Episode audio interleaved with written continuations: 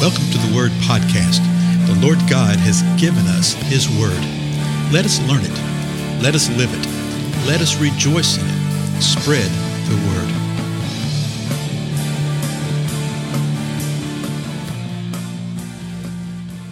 Blessings, everyone. I'm Dale. Thank you so much for joining with me today on the Word Podcast. We're continuing our examination of what the Scripture tells us about the birth of the Lord Jesus Christ. And we're in Luke chapter 1. And Mary has just found out from the angel that she is going to conceive. And let me just read this again real quickly for us. The angel told her, Gabriel said, Do not be afraid, Mary, for you have found favor with God. Is that not an amazing thing right there?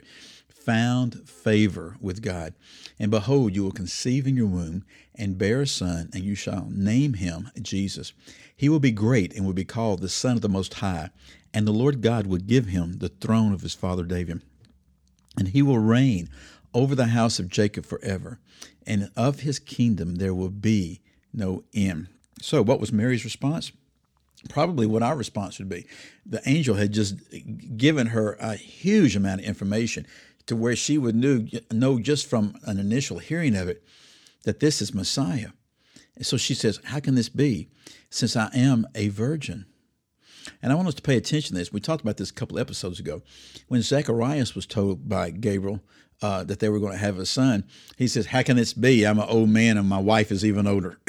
that was sort of his attitude, you know.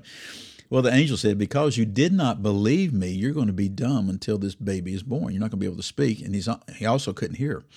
We find that out later on in the scripture. Mary asked, How can this be since I'm a virgin? But we're going to see that there's no uh, punishment for asking that question. Uh, it has to do with the issue of the heart. Mary simply just wanted to know, how, How's this going to be? How can this occur? She wasn't doubting at all. Okay? Zacharias did not believe, and because of that, he received his muteness. Okay? She was just asking, How can this be? Well, the angel tells her, verse 35. The angel answered and said to her, The Holy Spirit will come upon you, and the power of the Most High will overshadow you.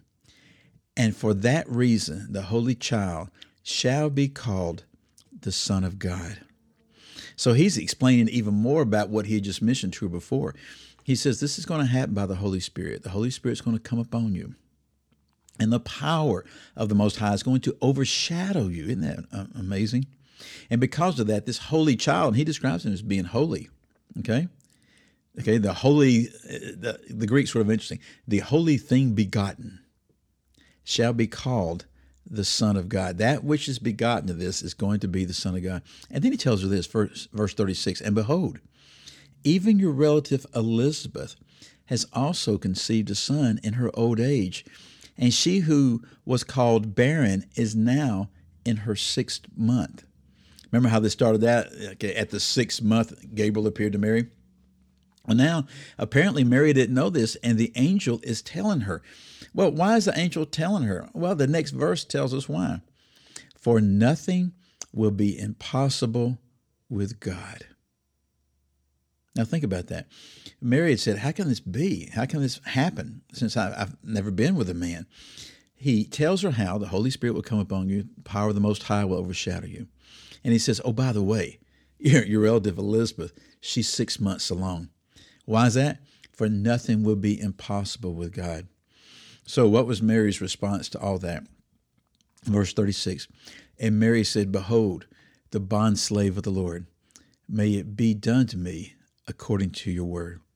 And the angel departed from her. Be it unto me according to your word, I think is how the King James says it. You know, we don't know exactly when she conceived. We don't know when the power of the Holy Spirit came upon her. We don't know when the power of the Most High overshadowed her. I suspect it was at that moment right there when she said, Be it done to me according to your word. According to the word of the angel, which comes from the throne of grace, he's already said that's where he, according to that, may it be done to me.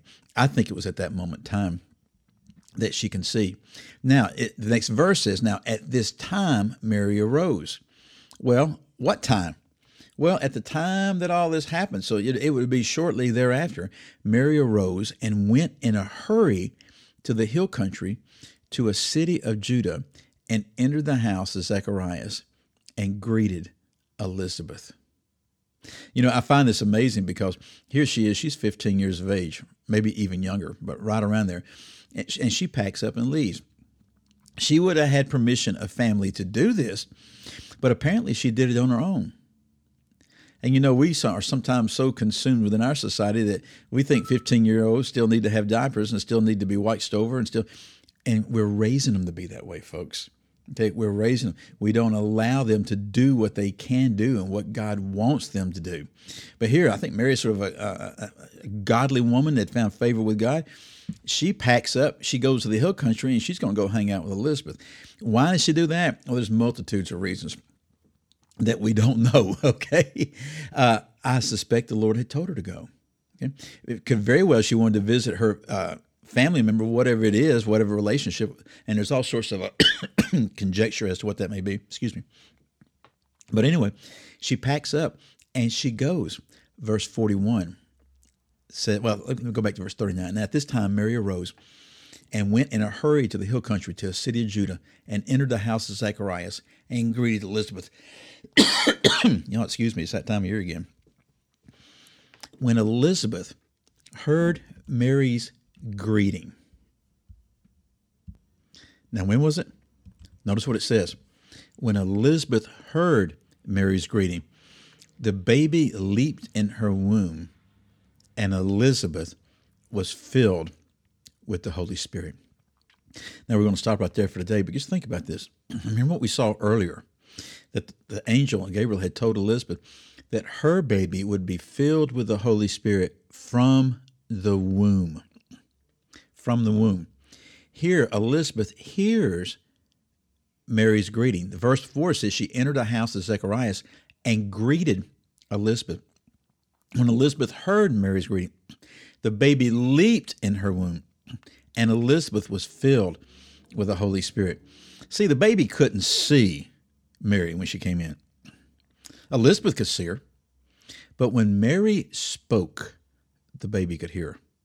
When Mary spoke, Elizabeth was filled with the Holy Spirit, and the baby, John, was filled with the Holy Spirit. Just when Mary spoke a greeting, you know, hey, Elizabeth, whatever it may have been. And there would have been a, a large age difference between them. Mary, let's say, is 15, let's say Elizabeth, 75. Okay, there would have been that type of disparity in the age. So we're not talking about uh, cousins, siblings type of thing. The baby leaped in her womb. Well, why is that? well, because all of a sudden, Elizabeth knew something. She knew some things, and we'll look at that next time because this is the next several verses. But how did she know these things? Because she was filled with the Holy Spirit, and the Lord revealed to her, and she's actually going to declare all that is going on with Mary before Mary says a word to her about it. Isn't that amazing? The Lord moved in mighty and powerful ways when he came the first time and took on the form of flesh. How much more when he comes again, right? Again, I'm Dale. Thank you so much for being with me. I'll see you again later.